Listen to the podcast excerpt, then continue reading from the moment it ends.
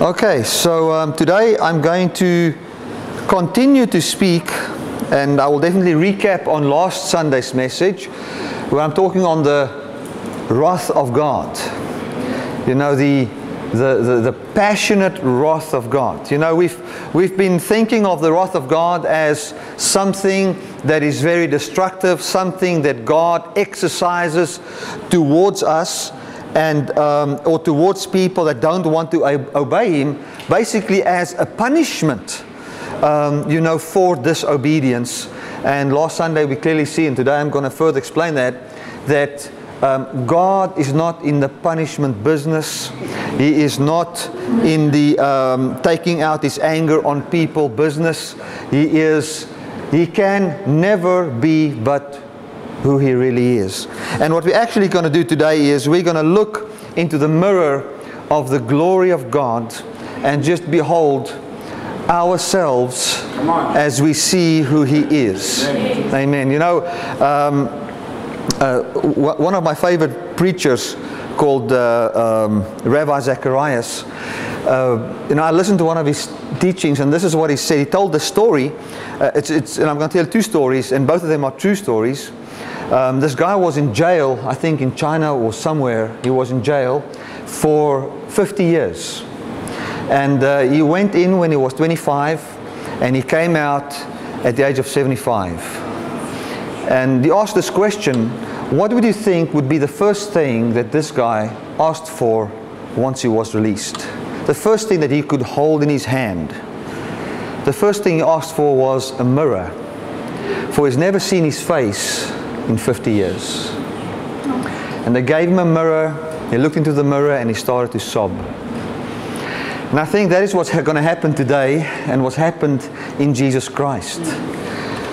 We've been living in the jail of the law, never perceiving our own face. And once we are released, we can see who we really are. And our life can be shaped by what we are beholding. And we need to have this reality, you know, in every study we make of every topic in the Bible, even in the wrath of God. You know, um, also tells a story. He, he, he lived in India. He's a, he's a Christian philosopher. He, lived, he was born in India at the age of 17. Um, you know, tried to commit suicide opened his eyes in intensive care, survived. Uh, somebody came, shared Jesus with him, he got saved. Now, apparently, you know, they had to have some money. They had servants when he lived there in India, and um, the, the, the guy worked for them for many years. One day they said to him, Let me, uh, let us buy you a ticket to go and watch a movie. And let's say it was in the 80s. And uh, they bought him a ticket and he went and, he, and, and came back and they asked him, So, how was this? For he's never been to the movies in all his life. And he said, you know, um, at first I was quite confused because, you know, I just went in and I saw these bright lights, you know.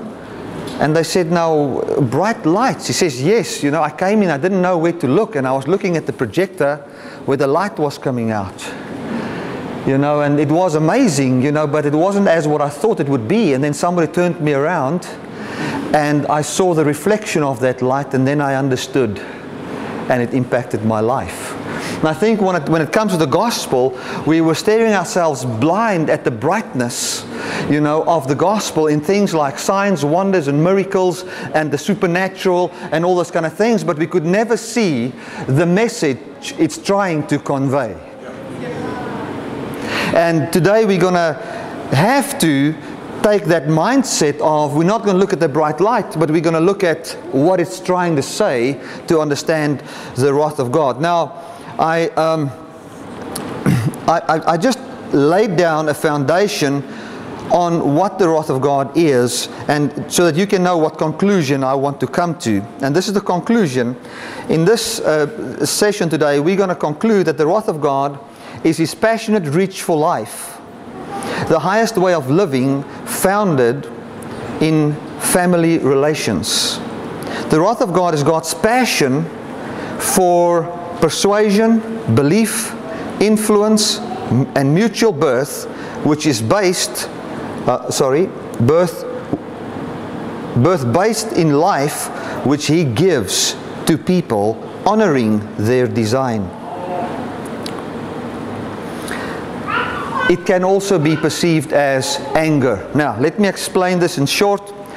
When you look at the, the, the wrath of God, and this is the conclusion the wrath of God is God's passion for his original intent for who he is and who you are. Yes.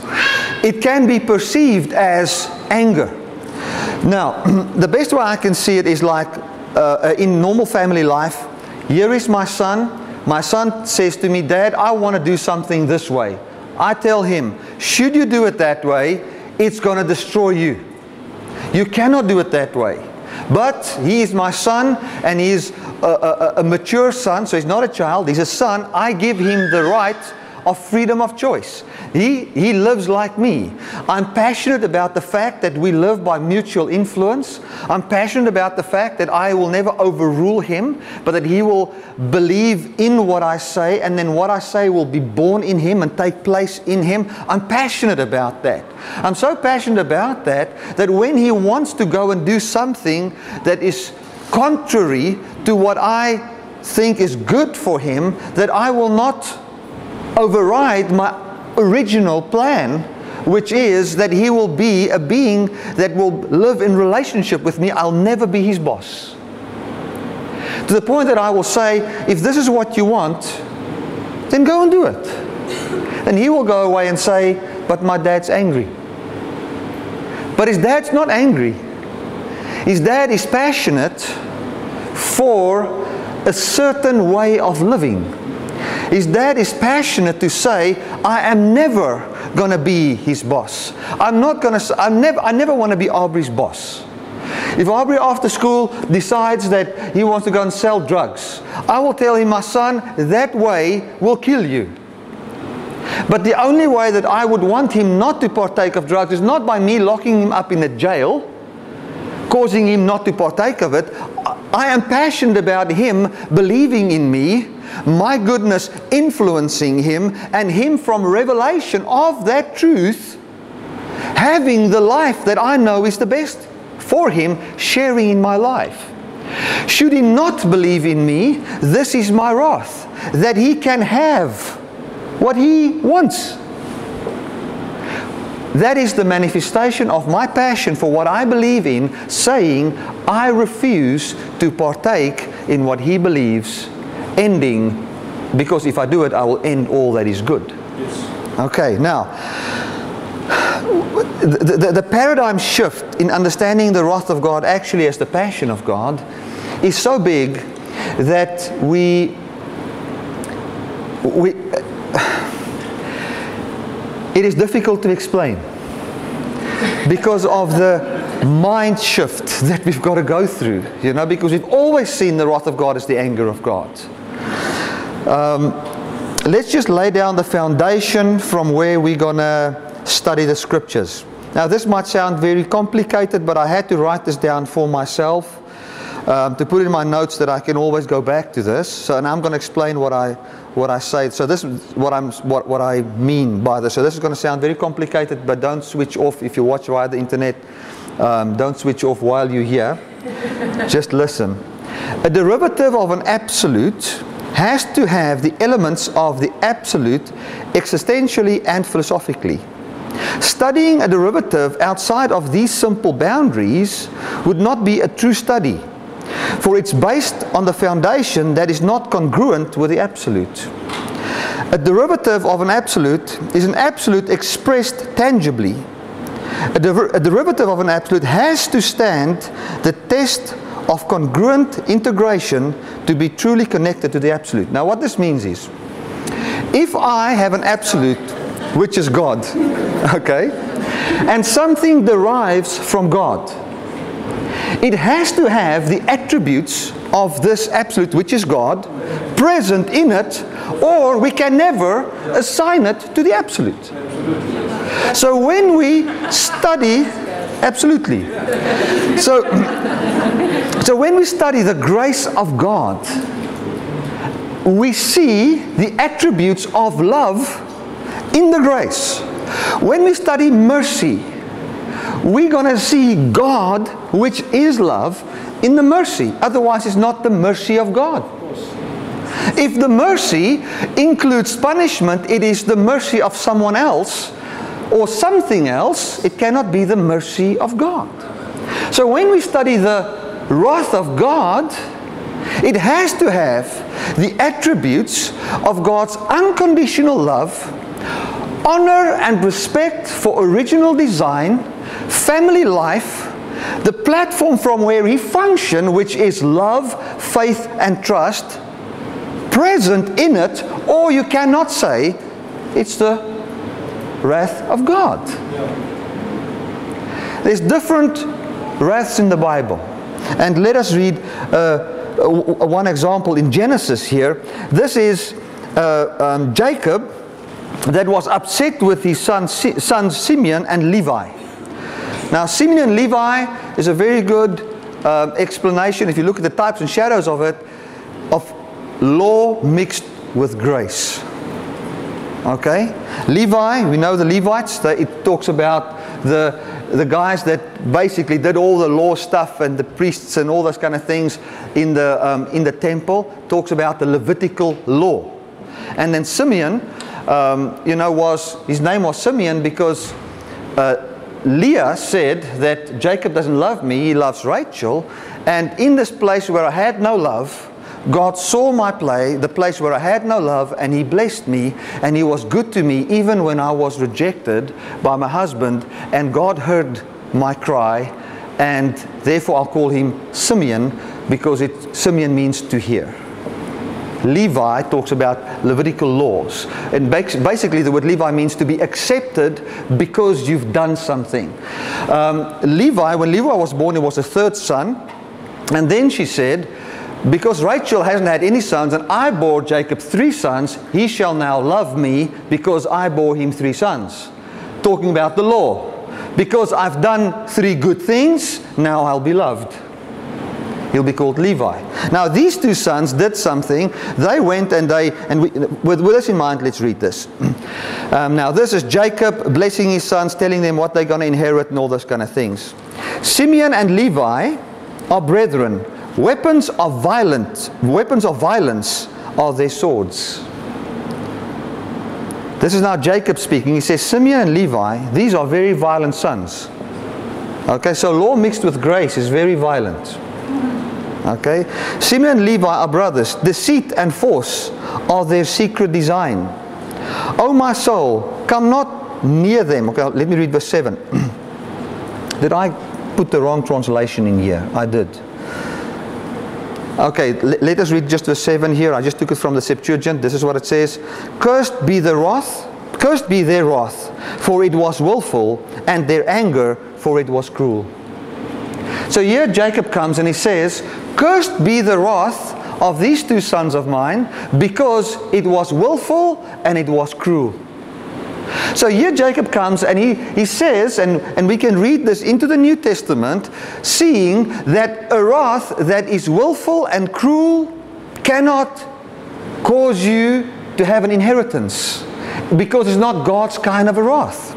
God's kind of a wrath is not willful. What it means willful there is I got so upset, so now I'm willfully going to be cruel to somebody because he doesn't want to obey me. That is what wrath there means. And here we see it as a wrath that should be rejected and that caused them not to inherit. And he says, I will cause them to be scattered in, uh, in Israel. So that cannot be, we cannot, when we look at the wrath of God, we cannot assign it as a cruel, willful killing of people only having self prosperity in mind. So when we study the wrath of God, we've got to look at it from a different perspective. Uh, the, the, the, wrath of the, the wrath of God and the wrath of the law is two different things. The wrath of God, like I explained, is his passion for a certain system. And we're going to go into it now and explain how the manifestation of that works today. Because the Bible says the wrath of God is already manifested on the sons of disobedience today. Okay, we're going to see what that really is. But the wrath of the law is this, is what the woman would have experienced in, um, when she was caught in the act of adultery. Let us then kill her. The wrath of God does not kill you. The wrath of God warns you that you will be killed by believing something wrong, and then, should you be adamant on it, He is passionate for the system that you live by faith to the point that He will allow you to have your own will, even if it's unto death. Should God have said to Adam and Eve, you know what, You've part- you partook of the tree of the knowledge of good and evil, which is you are by what you do. And he was not passionate for you are what I am, and partook with him, then everybody would have died. But because of his passionate reach, this is what I don't know why we use the word wrath. Uh, it's because it can be perceived as anger, but the Greek means his passionate reach, orgeo, the Greek word. His passionate reach for his kind of life was so powerful that he refused to say, I'll partake with Adam and Eve. The best way we can see the wrath of God is in the, in the, the, the, the, the, life of the prodigal son. The, the son asked the father for his inheritance, and then he left. And the father, should the father have left with him and lost everything with him, what would the son have had to come back to? Nothing. But the father said, This is how I live. I'm passionate about all that I have belongs to you. He goes, doesn't want to live at the place where it is all that I have belongs to you. He wants to say, What I have received of God is mine, and I'll build my own life with these things. And he lost it all, but the father remained at that place and never moved with him to that other legalistic place. Seeing this, in the New Testament that you cannot find God in the commands of the law towards you. He's not in there. He is in the I am so that you can be. Now this can be very complicated. Please, please, please bear with me. Romans, 16, Romans 1 verse 16, we're going to look at this, a practical example in the Bible.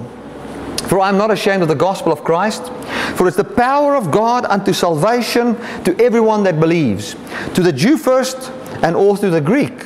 For therein is the righteousness of God revealed from faith to faith, for it's written, The just shall live by faith. For the wrath of God is revealed from heaven against or in all ungodliness and unrighteousness of men who hold the truth in unrighteousness. Now let me explain this. Thank God. You know, I, I, want to tell you, I'm so excited about understanding the wrath of God. it is such good news. It changes your mind about who God is. Yes, yes, sir. It puts him in your subconscious mind in the category of only good, and there's no doubt about it.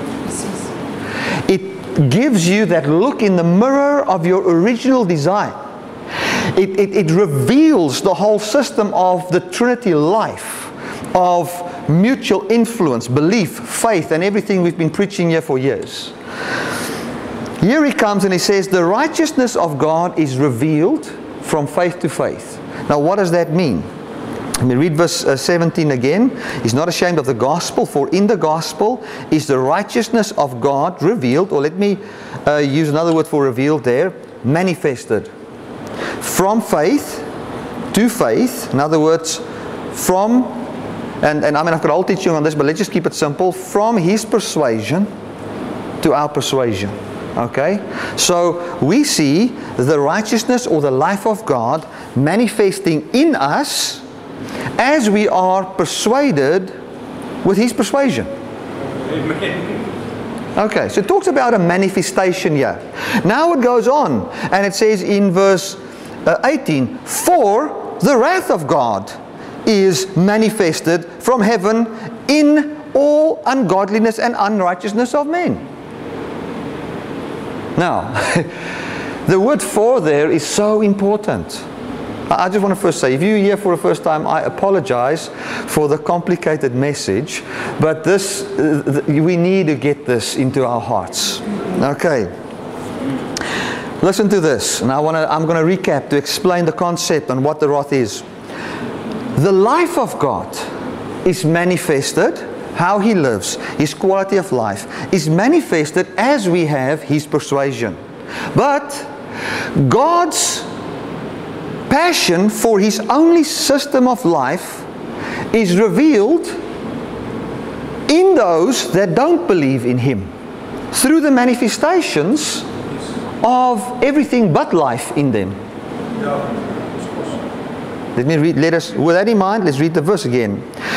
Verse 17, For herein is the righteousness of God revealed from faith to faith, as is written, the just shall have life or have life manifest in them by being or sharing in God's persuasion or faith. Verse 18 For the wrath of God is revealed from heaven against all ungodliness and unrighteousness of men who hold the truth in unrighteousness. Now I'm going to read another six verses and you're going to see how this unfolds. Because that which may be known of God is manifested in them. So, here is a person that doesn't believe.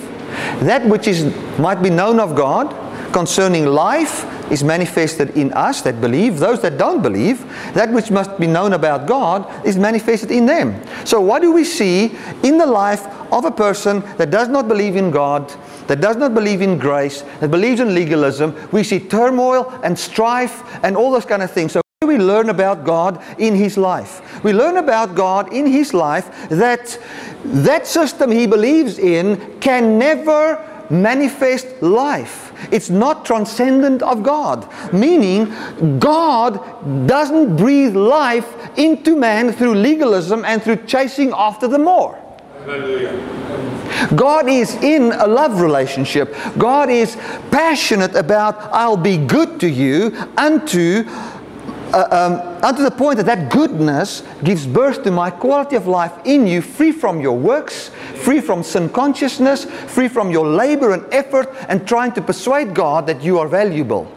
You see the manifestation of peace in that person. So here we see the life of God manifested through persuasion. Here we see another bunch of people. We see, no, they want to live by their own doing and their own works, and we see the result, and we still see that man lives by his persuasion. We, what we learn about God is that man is a being that what he is persuaded of manifests in his life, and this guy is persuaded that he, by his own works, will produce life, and we can clearly see that God is not in that.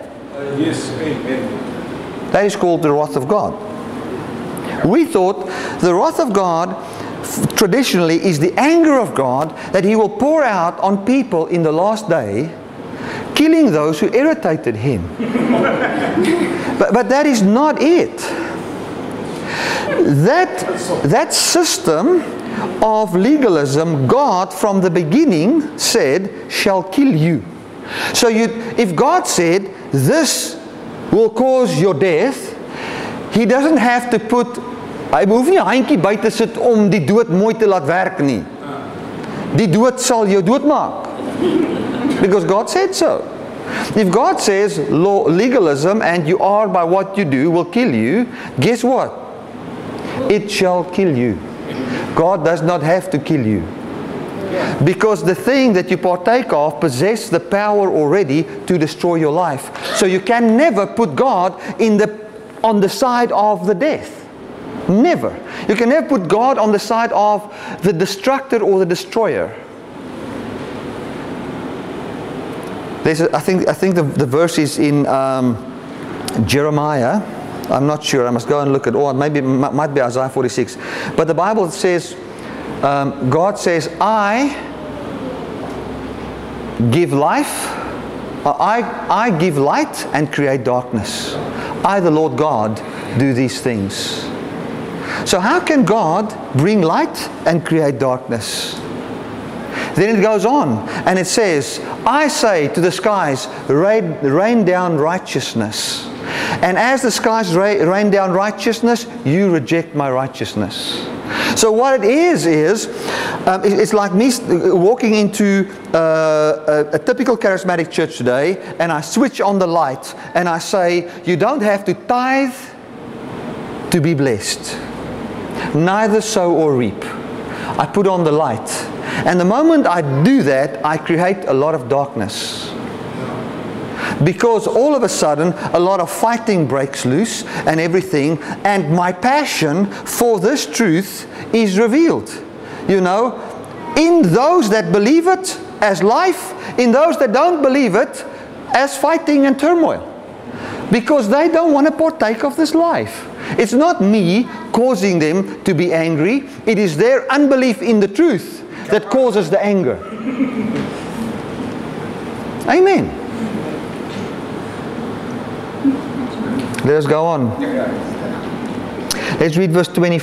Uh, um, verse 22 it talks about people that rejected God. It says uh, it, the context of this is talks about the heathen that didn't have the law, but God revealed to them who He really was and then they rejected him, made, four, made four, four uh, footed animals. After he, they made that, created that, then they started to worship those animals, and this is what then happened.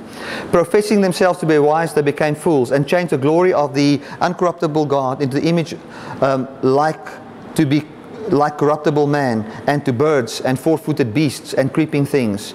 Wherefore God also gave them up to uncleanness through the lust of their heart to dishonor their own bodies between themselves, who changed the truth of God into a lie and worshipped and served the creature more than the Creator, who is blessed forever. So, what he says here, he says, the wrath of God is revealed to uh, in these people that reject my love. How is it revealed? God gives them up so that they can have what they want. For God is passionate about the system where He says, You shall not live by me overruling you, you shall live by my influence upon your heart. So even if they wanted to believe in a foreign God or something weird that's going to kill them, God was too passionate and is too passionate about the system where He says, You shall live by faith to say, okay, I'll make you my slave and I'll force you to have good. He was so passionate about this, this system that when Satan came and cleverly tricked man into slavery, where they had no choice but to die, he came and destroyed that system in the baptism of John. At John's baptism, John comes to the, the Pharisees comes to John, says to John, um, you know, they, they, they just, well, they come to the bathroom to see what's going on. John says the following He says, Who has warned you to flee from the wrath of God? He says, Behold, the axe is at the root, and every tree that does not bear forth fruit shall be chopped down. Declaring the wrath of God. What is the wrath of God? An axe that's at a tree that cannot bear forth fruit. What is that tree? It's the fig tree. It's a tree of the knowledge of good and evil. It's a tree of Levi. It's a legalistic tree system in which the Pharisees were standing thinking they were bearing fruit. He says to them, This is the tree that's going to be chopped down. You think that you are children of Abraham. But God can, of these stones, make children of Abraham. He's chopping out this whole system because you're a Jew, you're a something. You're something because God made you something, and you were slaves of the law, and the wrath of God is revealed. His passion for the system, where you live by faith and not by works, is so great that He is now taking away the legalistic system completely. And the wrath of God was revealed in Christ. Hallelujah! For He said, There shall not be a system where my people are enslaved unto you shall have death. There shall only be the system which is true in the Godhead, in the Trinity, which I call the Trinitarian system, wherein the Father believes in the Son, the Son believes in the Father, they both believe in the Spirit, and from this wonderful, congruent, cross pollination, if you want to call it, family system, there's a mutual birth and sharing inequality of life taking place, which He made available for all people. Adam came and walked out of that system, enslaved millions of people, and then God says, No, every man shall have the freedom of choice to partake of that system. That is the wrath of God. And that wrath of God is, eh, the Bible says, those who don't believe in Jesus, the wrath of God is still revealed towards them. We can even see the passion for this in those that don't believe, for they are bearing the fruit of legalism in them. When they say, I shall be legalistic and have my life by legalism, then God says, I tell you that will kill you, but this is life, and I, I am passionately staying in this system wherein you shall have life by my goodness towards you. And if you want to have life in life anywhere else, I cannot give you life in that system, for I am eternally saying no to legalism and death. That is the wrath of God. This is what it reveals here. It says in Romans clear. It says here, the wrath of God is, let's read verse 17 and then verse 20, 24 of verse 18. It says, But the wrath of God is manifested from heaven in all ungodliness and unrighteousness of men who hold the truth in unrighteousness. So people who hear the truth, reject it, don't want it, go and live another life. We see God's passion there. How is this passion manifested? For God also gave them up to uncleanness through the lust of their own heart. Meaning they wanted to go there, they wanted to go there, and eventually God said, If you want to go there, you can go there. My door is open. You can come back anytime. I'm not rejecting you. I love you. And I want to say this while, they, while people walk away like that, I do believe that there is an inner voice drawing them. Absolutely. You know, but you cannot force your child to have something which you think is good. If I force my child to have what I believe is good, I contradict everything I believe is good. I hope you understand what I'm saying. I cannot force my child. What is good for me and for Helena is that we believe in each other, that we love each other, that we see the value in each other, and from there have a life born into each other and from each other. That's good. Should I contradict that? Then, I mean, I don't want Helena to stay at home with me, but she actually loves someone else, but she just stays with me because that's the right thing to do. Or I see her fall in love with someone else and now I lock the door. She can't get out of the house. She shall love me. I have contradicted everything that I stand for. And I brought hell into my very own home. That is what you do. So the wrath of God is actually the, the, the, the, the, the God's passion which can be seen as anger. Romans 2, Romans uh, uh, 2 verse 4, and I'm going to now further explain what wrath really is. Um, or despise you the riches of his goodness and forbearance and long suffering, not knowing that the goodness of God leads you to repentance. But after the, your hardness and um, impenitent heart treasures up for yourself wrath against the day of wrath and revelation of the righteous judgment of God, who will render to every man according to his deeds. Now, when we, when we think, I, I want to explain that render according to your deeds there. The Bible says the wrath of God is to render for every man according to his deeds. It doesn't say to kill any man. It's to render to every man according to his deeds. That's the wrath of God. Now let's read how he will to them who by patient continuing in well-doing. What is the well-doing there? It is belief in jesus. He who patiently believed in christ expecting christ to bring forth glory and honor and immortality there they will see life those who did not do that and rejected Christ and said, I shall live by the law and by my own willpower and by the system of I am what I possess and have, what will they have? Destruction and indignation. So the wrath of God is to allow people to have what they want. That's it. God cannot be seen as the God that kills the people. That's wrong.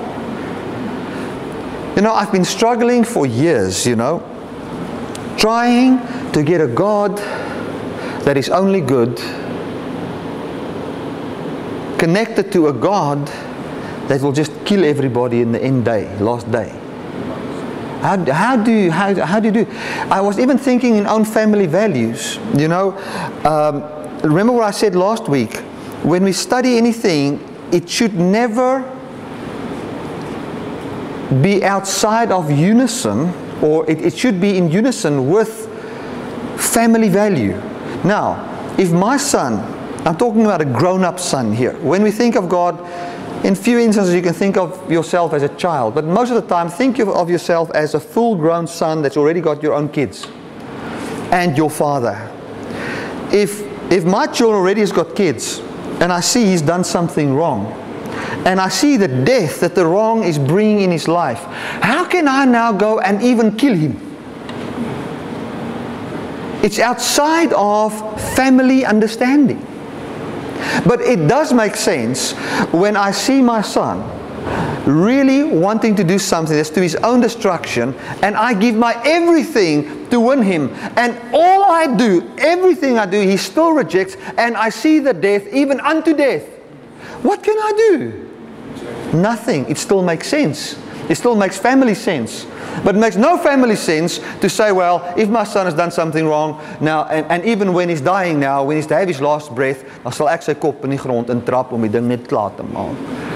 Want dis my wraak. Nee. Dit is nie die wraak dit is nie die wraak van God werk nie, dis die wraak van 'n mens werk. The Bible says the wrath of man does not work the righteousness of God. But when we study the wrath of God, we can still see the righteousness of God and the goodness of God honoring original design. What we need to do is we need to have a very good look at who Jesus is, who the Father is, who the Trinity is, and see that as the picture and the reflection of God's reality in us. And the life we have is transcends from Him. We don't have a life outside of belief and persuasion and Him being good to us and our hearts being persuaded. We are not beings created to have life in any other form as transcendent life, meaning life that comes from Him. We cannot have life by our own ability. There's only one Jehovah. The word Jehovah means self existing one. There's only one. He, he made us to be an, a, a being that share in the self existence that He possesses. And the only way you can have it is by a family relationship with Him. Where you're not sin conscious, where you're not works conscious, but where you are righteousness conscious. Right, let me read this verse. This is powerful. For the promise that he should be the heir of the world, this is Abraham, was not to. For the promise that he should be the heir of the world was not to Abraham or to his seed through the law, but through the righteousness of faith. For if the, for if they which are of the law be heirs, faith is made void, and the promise is made of no effect. Because the law works wrath, for where no law is, there is no transgression. Okay, so let me explain this verse. It's actually a whole message, but let me explain this. God promises Abraham that he will have descendants and that he will have a blessed life. The only access he could have to that life, which God freely gave, was by being persuaded that it's so. And by that persuasion, he saw the manifestation of that life in his life, even in times of his disobedience. Yeah. We did lied about Sarah and did things, okay? God was still good to him. Because he didn't live by the law, but he lived by works. So by faith in Christ, let me explain that faith. To have the persuasion he has, to be of the same persuasion, for he persuades your heart by his goodness. So he's good to you. You, come, you become persuaded of this goodness. You find his life, his peace. Like Derek says here, they're going through a hard time. They have peace. We see his life manifest in them. Okay. Now it goes on. It says, but the law. So faith works or manifests the righteousness. But the law works or manifests everything but that life. Yeah. When we are under the law, what manifests in our life according to Romans 7? Sins, destruction, despair, anger, the fruit of the flesh. Here, Paul calls it the wrath of God. But the law manifests wrath. For where no law is, there is no transgression, and where law is, is transgression. So we, here we see the passion of God towards a system where you live by faith and where you are persuaded and where you are, where you are born from what you believe. Here we see it. Very clear. So, the wrath of God is seen in, in our lives through, or in the lives of people through the, through the fruit of the flesh.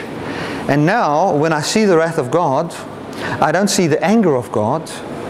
When I see God not giving life to my legalistic system, I'm so blessed because I see that He continues to honor His promise He made from the beginning. I see He continues to honor Jesus Christ as my representative, and He doesn't push Jesus aside to give me life outside of His original design and intent, which was to be co seated, co live, co spirited with Him. I hope you understand what I'm saying. If I come and I see I continually live in an absolute fear in my finance, and the reason I fear like that is because of a belief system where I find my identity in what I possess and my own ability and everything, and I find all of that. I, I, I, I don't read it as God's anger towards me, I read it as God's passion for the original plan wherein he would give it to me for free, not rendering life or giving life or any virtue to me through legalism, for he is still not part of the legalistic system. And he will never be part of it. Glory to God. Amen. I need to end off.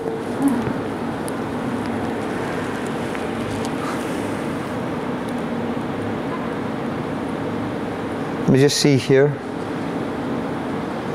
Listen to this. This is so powerful.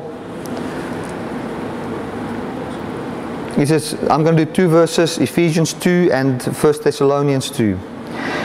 He says, Among whom also we all have our conversation in, past, in times past in the lust of our flesh, fulfilling the desire of the flesh and of the mind, and were by nature the children of wrath, even as others.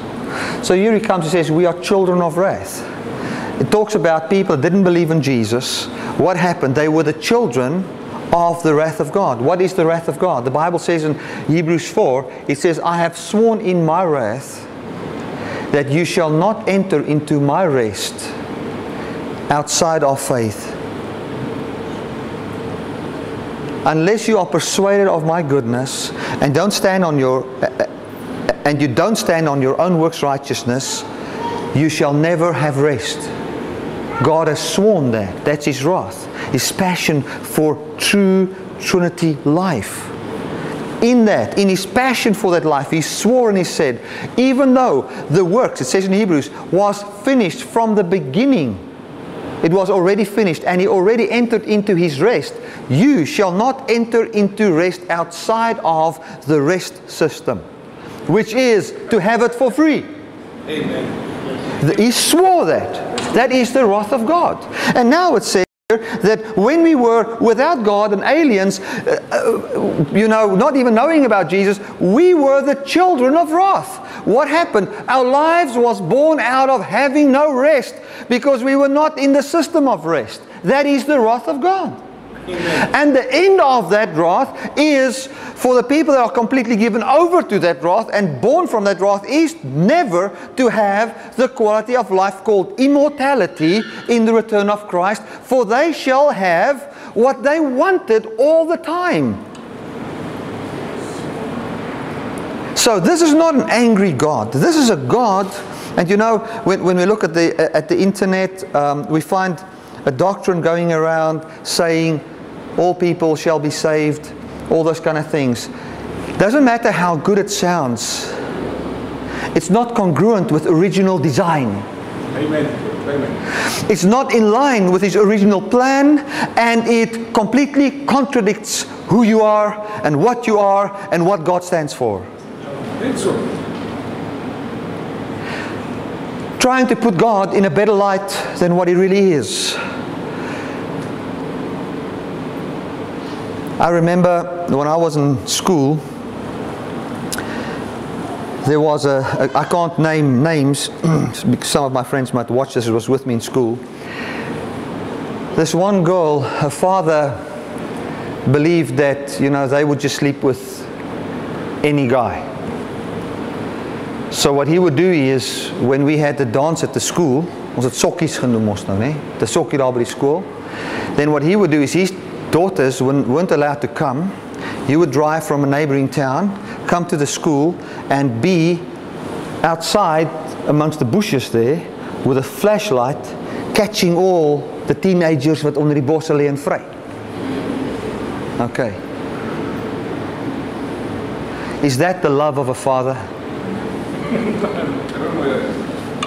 Is that a father really loving his daughter wherein you say, I wish and pray for a father that would be like that to me all my life? No, you say the guy is a mal o man. He's crazy. He's crazy.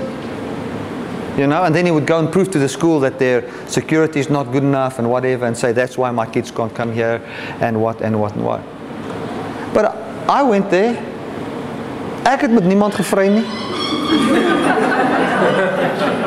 Kon nie 'n girl kry nie. So, some of you want to say that, so I read your minds and said it. so, in the very same way, if God is portrayed as this father that shall force you into his house, is contradicted his very existence. So his wrath is revealed here clearly. Here it says, and, and, and I hope this drives it home. He says, For you, brethren, became followers of Christ and of God, which is in so, sorry, for you, brethren, became followers of the churches of God, which is in Judea, um, and that are in Christ Jesus. For you also have suffered like things of your own countrymen, even as they have of the Jews. So it says here, just as you guys were, just as the churches in Judea was, were persecuted for believing the truth, you are also persecuted. It says, who both, and then talks about these Jews, who both killed the Lord Jesus and their own prophets, and have persecuted us. And they pleased not God, and are contrary to all men, forbidding us to speak to the Gentiles that they might be saved, to fill up their sins always, for the wrath is come upon them to the uttermost. So listen. These people were in such rebellion against God in the presence of Jesus that has died, in the presence of the resurrection, they were so in rebellion willfully against God that God gave them over to what they really want, which is the wrath of God, to the point that they are forbidding people to preach to the Gentiles, for a Gentile might just be saved. The wrath of God was manifested. We can see the wrath of God. We can see how God, we can see the free will system, the system of live by faith and persuasion, where God doesn't force you, where you are loved into something, manifested in such a great way that we can even see that God has given these people over for they wanted it, to the point that they are in such rejection that they are saying, let's not preach the gospel to the Gentiles for they hate Gentiles so much, lest, lest a Gentile be saved. So what they're actually saying is, let the Gentiles go to hell. And the old South African would have been, we hate the blacks so much, let's not preach the gospel to them so they might go to hell. That is, that would be such, a person that can do that from the depth of his heart has so rejected the relentless tenderness of God which is still active towards him, that it that death can manifest in him. I want to say this in closing. Should this happen to a person, it doesn't mean that God doesn't love that person. It doesn't mean that God says, Oh, you didn't want to listen to me, so I give you over. It's not the anger of God. That wrath is not to exist and does not exist, is not congruent with the love of God. It's God, it's like me and my son. If my son wants to marry somebody that, is, that, I, that I know this person will destroy their life, I want to say my compassion even goes out more to that person in that state. I will do everything possible. But the more I do and the more they reject, the more death I see. It's like a child where you, you, have got a good business idea for him and he doesn't want to do it, uh, and then now he becomes rebellious and now he rejects it. And you come with another idea and he rejects that one, and you come, you come with another one and he rejects that one, and now you can eventually see that in that rejection, utter, utter destruction has come to him, for he's come to a place where he's lost common sense in his rebellion. Yet you're not going to force him into anything, for you are a being that lives by faith and persuasion and love and mutual influence called grace.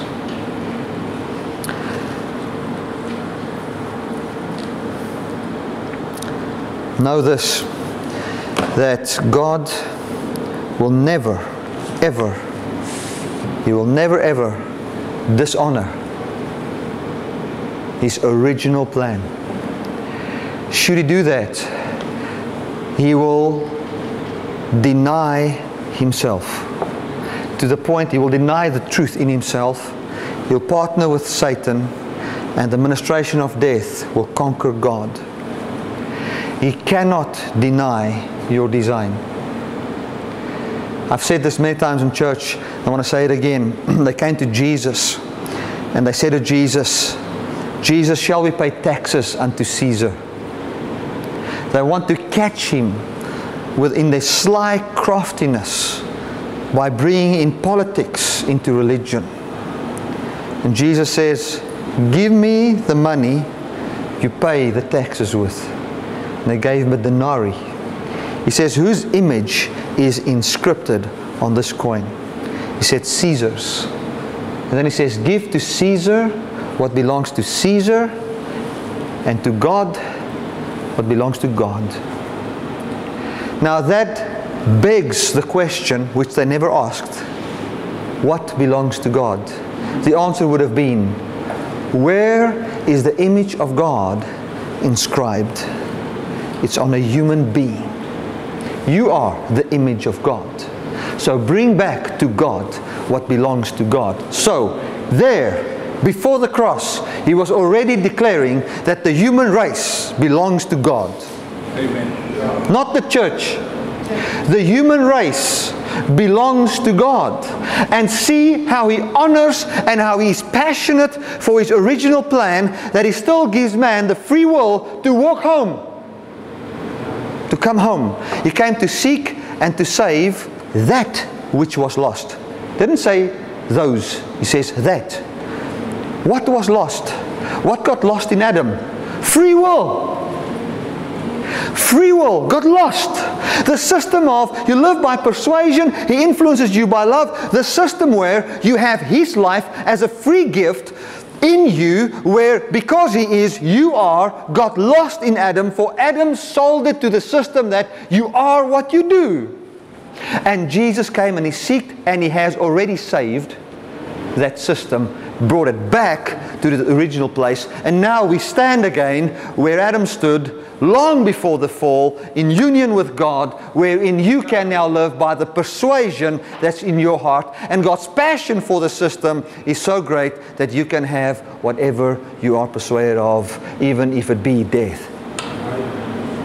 That is the wrath of God. I hope it makes sense. I've tried my best. Let's pray. Father, I want to thank you for this awesome revelation. As I've been walking with this for the last past years, I knew the day would come when I would preach on this. And I am so overjoyed in this awesome truth. Thank you, Lord, that you will stand your ground in the presence of so many different things wherein the contrary system wants to contradict who you are and what you are and who we are and what we are.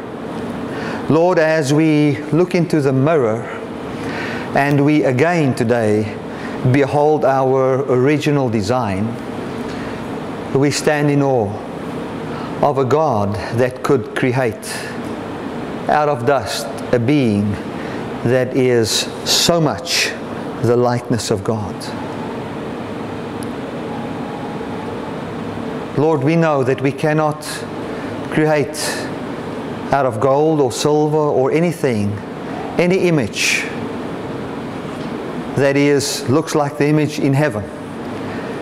For it will just contradict ourselves, for we are the very image of God on this planet. You created an image by your hands out of ground, gave it life, which is the image of God on earth, which is us. So when we make a statue and we want to pray to it, we contradict our very design. We walk in error as pertaining to who and what we really are. And we want to honor you this morning for your greatness and your awesomeness. Thank you for your beautiful passion that you have in never partnering with Adam in that death. Thank you for your wrath, O oh God. It is beautiful to us. It's beautiful to me, my God. You always treats us as equals with you. You've never got disgusted with us in what happened in the fall. You've restored us. You've cut out that tree. Axe was at the root. The tree was chopped down. And out of the root of the stem of Jesse came a plant, the tree of life, that we freely can partake of. And we are not slaves anymore. Thank you, Father, for your greatness. Amen and amen. I want to thank you guys for uh, coming to church today. You know, I said to Helena, you know, when I prepare I'm passionate about the service, you know, and I want to minister to people. So it's good to see all of you here and that I can just share my life with you and what God has put um, in my heart. Amen. Those of you that want to get CDs, please fill in the forms and um, if you want to make a donation, please do so. Thank you. God bless.